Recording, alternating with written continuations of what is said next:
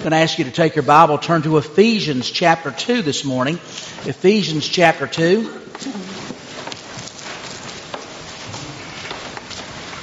A great section of Scripture. This past Friday evening, Suzanne and I were trying to get some things moved out from our place here in town out to Etheridge Mill Pond, and Perez Goggins was helping me. Now, there's a great picture of Perez, got this off the internet.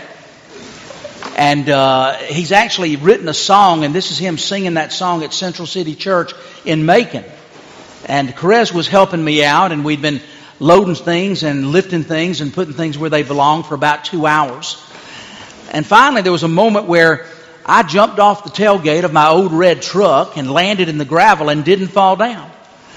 And he was impressed by that, and he said, You know, Brother Garth, I hope that when I'm as old as you are,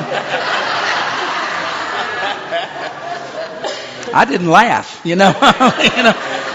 I hope that when I'm as old as you are, I can lift things like you do and I can jump off of trucks like you do and stuff like that. And then all of a sudden, you know, he said, uh, uh, uh, I didn't mean to call you old. I said, that's all right. By comparison, when I compare myself to you, Perez, I am old. And I appreciate the fact that you're telling it like it is.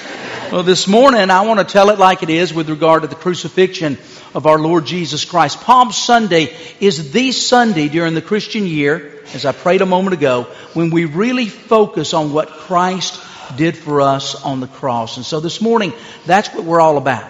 In the next couple of Sundays, today, of course, with the death of Jesus, next Sunday, Easter Sunday, with the resurrection of our Lord Jesus Christ. But here's what I want you to see on the day that we focus on the death of Christ. I want you to see this. Jesus demonstrates the greatest love by dying on the cross for our sins. Jesus demonstrates the greatest love by dying on the cross for our sins. That's a very simple concept. This morning's message is a very simple message, just three points. Let's begin with the first one. The dilemma of a loving God and sinful us. The dilemma of a loving God and sinful us. Now, as I was working this sermon out, and I hope you believe I do work these sermons out. I don't copy them from somewhere else. You know, we're working these sermons out every week. And as I'm working this sermon out, I'm, I'm, trying to figure out how I want to put this first point. And as I'm working it out, I'm thinking, well, it would really sound strong if I said the dilemma of a loving God and sinful man. But I got to thinking, we live in a culture that is gender neutral, and that might not be the right way to put it. Maybe I need to put it a different way. Maybe I, instead of being gender uh, with regard to masculine, I just need to make it gender neutral and make it sinful us. And so that's how I made it for you this morning. So that I would not offend those of you who have very high expectations for gender neutrality from this pulpit. I want to make sure we get it right. But speaking, of course, of how people look at males and females, a funny thing happens when I'm working with children in their salvation. When I'm working with children in their salvation, the first thing I want to do is establish, help them establish in their own hearts their own personal sinfulness. For you see, you won't even think you need to be saved until you understand your own personal sinfulness. The Bible says all have sinned and fallen short of the glory of God. All have sinned and fallen short of God's standard in their lives. We'll look at that verse in just a little while today. But as we think of sinfulness, I have to define what sin is to the kids. And I'll say to them, well, you know, sin is anything that you do that's wrong, anything that you think that's wrong, anything that you say that's wrong. All of those things are sinful. And we sin by those sins that we do that we shouldn't do. Those are called those sins that we commit. But we also sin by those things that we sh- should have done but did not do. And those are the sins that we, or things that we do through sinning by omission. And I always say to them, like, not doing your homework when you were supposed to. Or not doing, and that always gets their eyebrows to raise. You know, you know they're all guilty of that. And then, or, or not doing, you know, the chores you were supposed to do, something like that. And we get to that point where we finally establish the concept that we've all sinned, and then I want to test it with them. Okay? I want to make sure they understand it. And so the first thing I say is this. So we've all sinned. Is that right? They say, that's right. Well, if, if that's true, then tell me something. Has your mother ever sinned? And oh, they look hurt. Because normally mom's there with them in the room. Dad's over on the side. Mom's there in the room. Has your mother ever sinned? And they look hurt, very wounded, that they're going to have to accuse their own mother of sinfulness. And it takes them a moment, but they finally kind of nod their head yes. And I say, well, if that's true, is it true that your father has ever sinned? And they don't even take a moment to hesitate. They said, oh yeah, big time. Let me tell you about what he did last night, okay? You know, it's that kind of thing. So fellas, you ought to be thankful this morning that I've used sinful us, okay? Because that includes all of us, male and female. Of course, Romans chapter 3 verses 19 through 20 and verse 23 says, Now we know that whatever the Old Testament law says, it says to those who are under the law, so that every mouth may be silenced. You know what that means? No one will ever be able to stand before God and say, I'm not a sinner. No one will ever be able to stand before God and say, I'm not a sinner. I have never sinned. Our mouths are silenced by our own guilt. And then it says, and the whole world held accountable to God. Therefore, no one will be declared righteous in God's sight by the works of the law. Rather, through the law, we become conscious of our own sin. For all have sinned and fallen short of God's perfect standard for our lives. How does a worm get into an apple. You say, Pastor, what does that have to do with what we're talking about? Well, you'll see in just a moment. How does a worm get into an apple? Most of us would think that the worm bores its way in from the outside of the apple, but that's not how it does it. You see, while the apple is still in blossom, while it's still flowering, a worm will lay an egg or several eggs into that heart of that flower. And then as the fruit begins to develop, those eggs are in the heart of the apple. And as those eggs hatch, the worm eats its way back out of the apple. And the Bible says that's just like sin. Like that worm, sin begins in our hearts and works its way out of our, our lives and our thoughts and our words and in our actions. So we've all sinned. And Romans 6.23 says, For the wages of sin is death. In 1982, ABC Evening News reported an unusual work of modern art it was a chair affixed to a shotgun. It was to be viewed by sitting in the chair and looking directly down the gun barrel. The gun was loaded and set on a timer to fire at an undetermined moment within the next hundred years. And the amazing thing is that people waited in line to have their chance to sit in that chair for one minute and face that gun barrel, hoping that it wasn't going to go off. Now, the truth is this.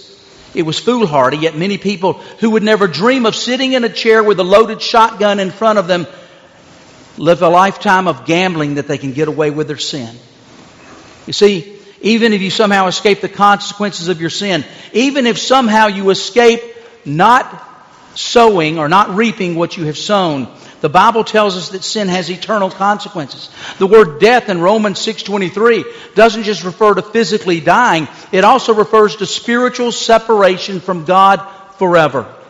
And remember that verse, Romans 6:23, because later in this message it'll make sense to you why Christ had to die for us. And then secondly, this morning we need to deal with the debt we could not pay the debt we could not pay. Romans chapter 5 verse 6 says, you see, at just the right time when we were still powerless, Christ died for the ungodly. Powerless to do what?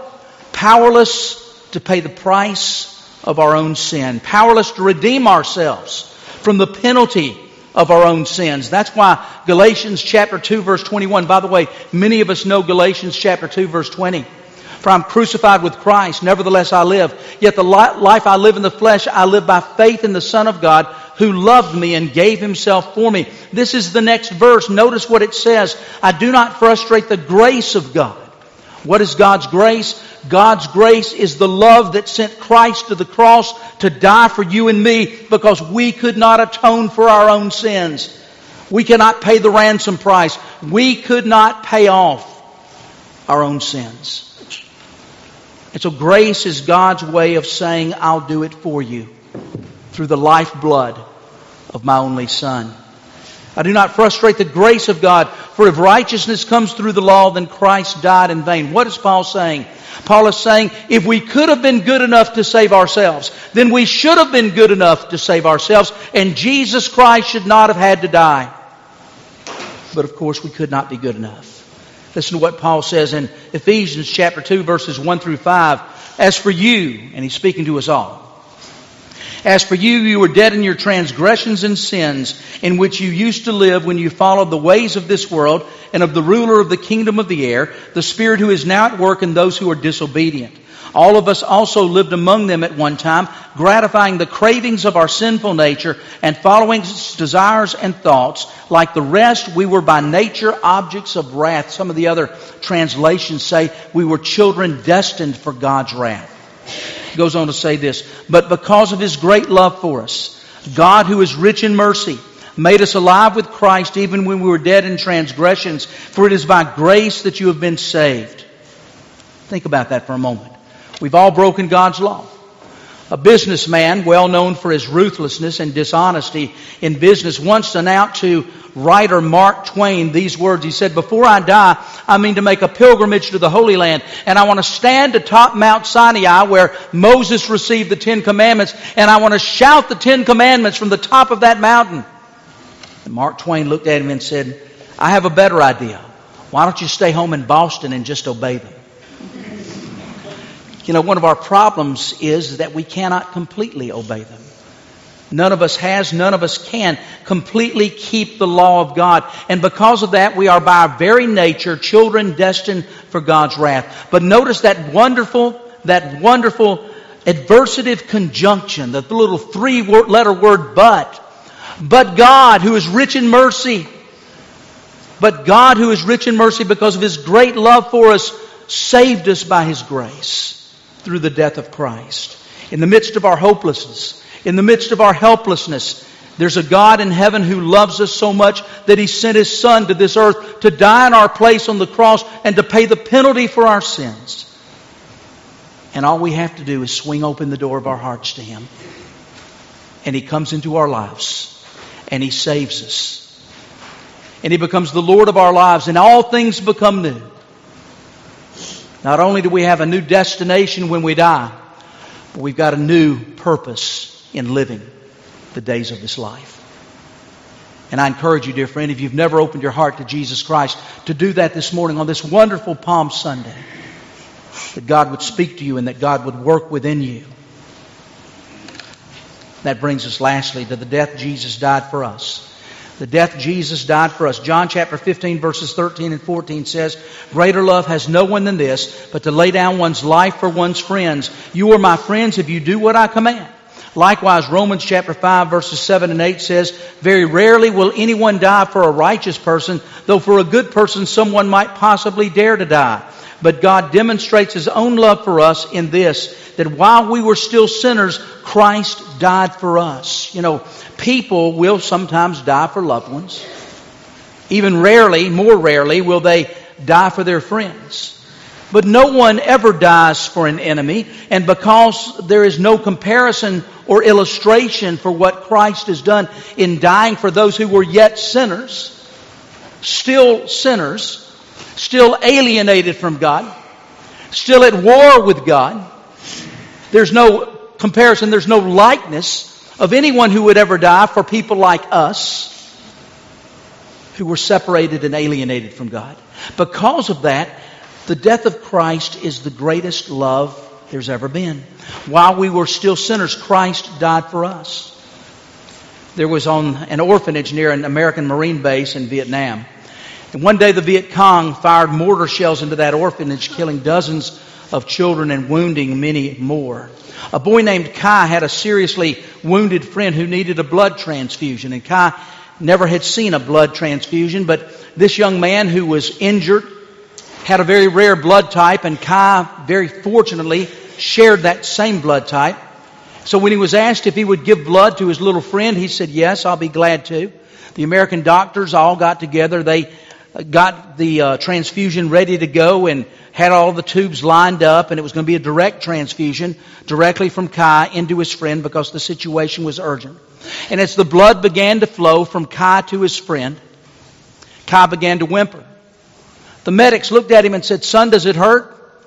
He said, No, sir. A few moments later, he began to whimper again. And the medical personnel said, Son, does it hurt? What's the matter? He said, No, sir, it doesn't hurt. And finally, they asked him, what, What's wrong? Why are you crying? And Kai said, When am I going to die? When am I going to die? You see, he thought that when you gave blood, you gave it all. Our Lord Jesus Christ did give it all. He gave his life's blood for you and for me. He died on that cross for you and for me. And this morning, as we think about his death, we think about crucifixion as being that terrible form of punishment, capital punishment that was invented by the Phoenicians but perfected into a brutal science by the Romans. So much so that they invented a new word for the pain that came from the cross. It is our English word excruciating, come from the Latin, meaning the pain that comes out of the cross. Crucifixion, of course, was the process of taking a five to seven inch nail, a spike, and driving it into the wrist and affixing both wrists to a crossbeam that would then be hoisted up and affixed to the vertical beam embedded in the ground. And the feet would be taken and either tied to the cross or they would be nailed with a single nail to the cross. And that was done not to help the victim, because crucifixion was that form of execution that they used only in the more drastic circumstances. And the Romans were seeking to keep captive peoples at bay by having their citizens watch a crucifixion. Crucifixion, then, for was death not by loss of blood. It was death by asphyxiation. For as the crucifixion victim hung there in place, the only way he could exhale was to pull himself or push himself up. Inhaling was easy, but exhaling was very difficult. And at some point, that victim would not be able to push himself or pull himself up any longer, and he would suffocate. He would stop breathing. Typically, the Romans, those who were responsible for the execution, when they thought someone was dead, they took a hammer and they broke the legs. Sometimes they did that to make death come faster. In Jesus' case, he was already dead six hours after the crucifixion began. But it was because, of course, he'd received that terrible scourging before he was ever crucified. With that cat of nine tails by the expert Roman whipman. And each of those tails had a piece of bone or metal or glass attached to it to shred his back. Most people say, most medical people say that Jesus was already in critical condition when he went to the cross.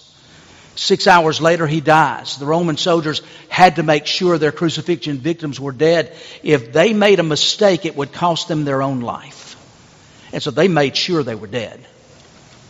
And the Roman soldiers took that spear and they thrust that spear into Jesus' chest, and the Apostle John tells us that he saw blood and water flowing from the wound. Medical experts tell us that's a perfect description of a spear wound that would first first permeate the pericardium, that uh, of viscous watery fluid that surrounds and lubricates the heart, and then on into the heart itself with the resultant louse of a mass of blood. And John says, I saw that happen to Jesus. They made sure he was dead. Dear friend, the Bible says he did all of that for me and for you. He loved us enough to go to that cross and there on that cross, He gave His life for me and you. And but simply knowing that or simply agreeing that it happened. You may say, I've been in church all my life. I've always believed that happened. But dear friend, simply knowing that it happened, simply agreeing that it happened is not enough. We must respond by believing in His sacrificial death for us and by opening the door of our hearts and receiving Jesus Christ into our lives as Savior and Lord. And my question for you is, have you ever done that? You say, preacher, how do you do that? It's as simple as praying a prayer for salvation that is prayed from a sincere heart, but will profoundly change your life. The Bible says We will be complete when that happens. We'll become once again what God originally intended us to be when that happens. Paul calls it being a new creature in Christ. We'll be new people because Jesus Christ comes to live in our hearts. So this morning as we close, on this Palm Sunday morning, have you received Jesus as your Savior and Lord? That's the most important question anybody will ask you today. It's the most important question that anybody will ask you on any day. Have you received Jesus Christ as your Savior and Lord? Let's pray together. Father, we thank you for this time. We pray, Lord, that you would help us now to make the decisions that would please you, for we ask it in Christ's name. Amen. Dear friend, if you've never had that moment in your life where you opened your heart to Christ and said, Dear God, I know that I'm a sinner. I know that I can't save myself. And I come to you right now and ask Christ to come into my life. Please forgive me of my sins. Give me a home in heaven one day and help me to live that new life right now that only you can help me live. Dear friend, if you've never had that moment in your life, you can have it today. In just a moment, this whole group will stand and sing an invitation song. And as we sing, you can step out from behind one of those pews and walk down one of these aisles and say, Pastor, I need to make that decision you were talking about. I've never done anything like that. I need to open my life to Christ. I need to become a Christian. I need to give Him my heart. I need to live for Him for the rest of my life. And I'd be delighted to help you do that. Maybe there are others who need to come and join this church family today. And maybe, of course, there are other things on people's hearts they need to deal with today. I don't know how God would lead you, but as He leads, you do what He tells you to do. His Spirit will work in your heart. You'll know what you need to do. Just obey Him. As we stand together to sing our song of invitation, you come and do God's will for your life.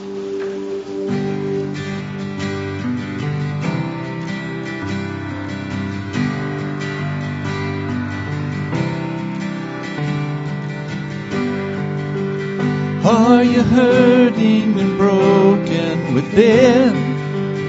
Overwhelmed by the weight of your sin, Jesus is calling. Have you come to the end of yourself?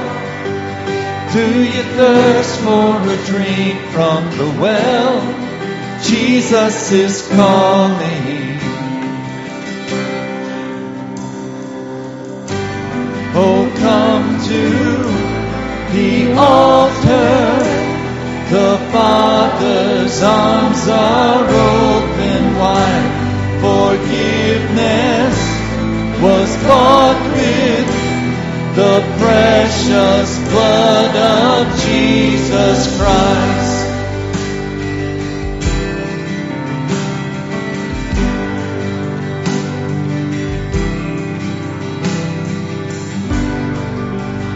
Leave behind your regrets and mistakes.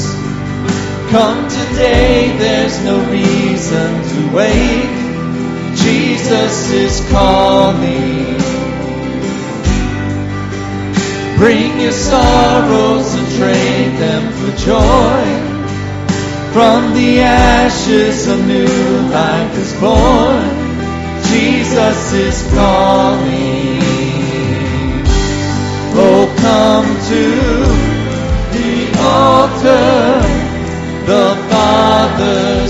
arms are open wide. Forgiveness was bought with the precious blood of Jesus Christ. Oh, come to the altar. The Father's arms are open wide. Forgiveness was bought with the precious blood of Jesus Christ. This is morning, I'm asking you to be seated for a moment longer. We come now to that portion of our service in which we give, uh, give physical description. We act out, if you will what Jesus Christ did for us on the cross. By partaking of the bread and the juice, we think once again about the body of our Lord Jesus Christ and how it was bruised for us, lacerated for us, crucified for us. And we think about his blood as we partake of the juice. The blood by which the Bible says forgiveness is bought.